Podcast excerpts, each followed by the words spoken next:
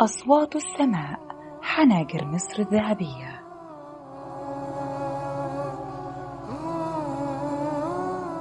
أهلا بيكم مستمعي بودكاست المصري اليوم وحلقة جديدة من برنامج أصوات السماء. معاكم أنا نشوى فاروق والنهاردة هنتكلم معاكم عن رحلة صوت نسائي جميل بدأت بالغناء الوطني وعشق البلاد وطافت روحها للمديح في حب رسول الله. النبي خير الأنام شافت ما نام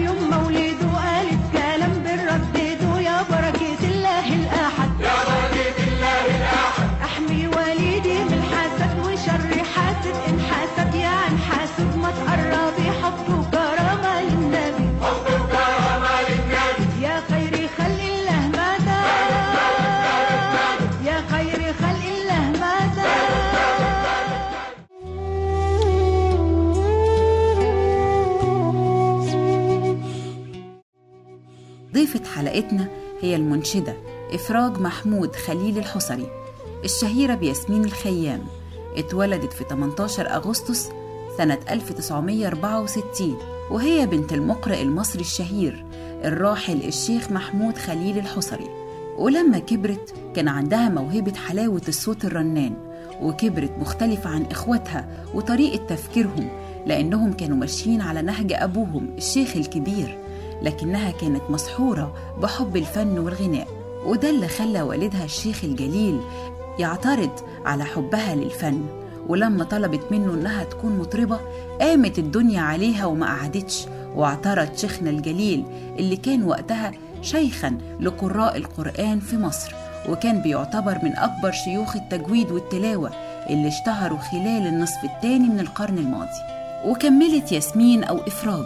مشوارها في التعليم وحصلت على ليسانس آداب قسم فلسفة وعلم نفس وكانت متفوقة وبعد تخرجها اشتغلت بمجلس الأمة اللي هو مجلس الشعب حاليا وأثبتت تفوقها ونجاحها لحد ما بقت على درجة وكيل أول وزارة. في الوقت ده كان الفن بيجري في دمها وكان حلمها تكون مطربة على الرغم من معارضة والدها الشديدة لميولها وحبها.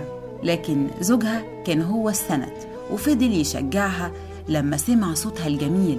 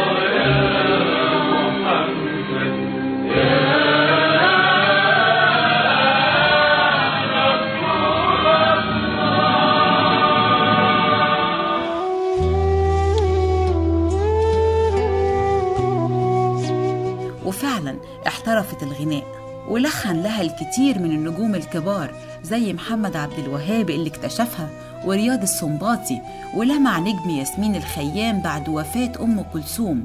وحب الناس زاد وبقت نجمة من نجوم عصرها وقتها.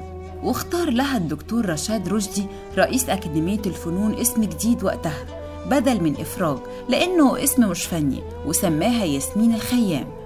وحضر ليها الكتير من الكبار في حفلاتها زي الرئيس الراحل أنور السادات واللي قامت زوجته جيهان السادات بدعمها ومساندتها ونجحت نجاح كبير ولمع نجمها. وعملت أشهر أغانيها الوطنية زي المصريين أهم ألحان الموسيقار جمال سلامة ومحمد رسول الله وبرضه من ألحان الموسيقار جمال سلامة وتألقت في غناء الأغاني الوطنية والدينية وغنت الأغنية الرائعة طالعين على أرض الفيروز. من غير ما تنده أنا جاية ده أنا من زمان مستنية يوم الفرح والصباحية. فستاني بحراوي والحنة سيناوي ده أنا جدي شرقاوي مصرية من أرض الفيروز مصرية من أرض الفيروز.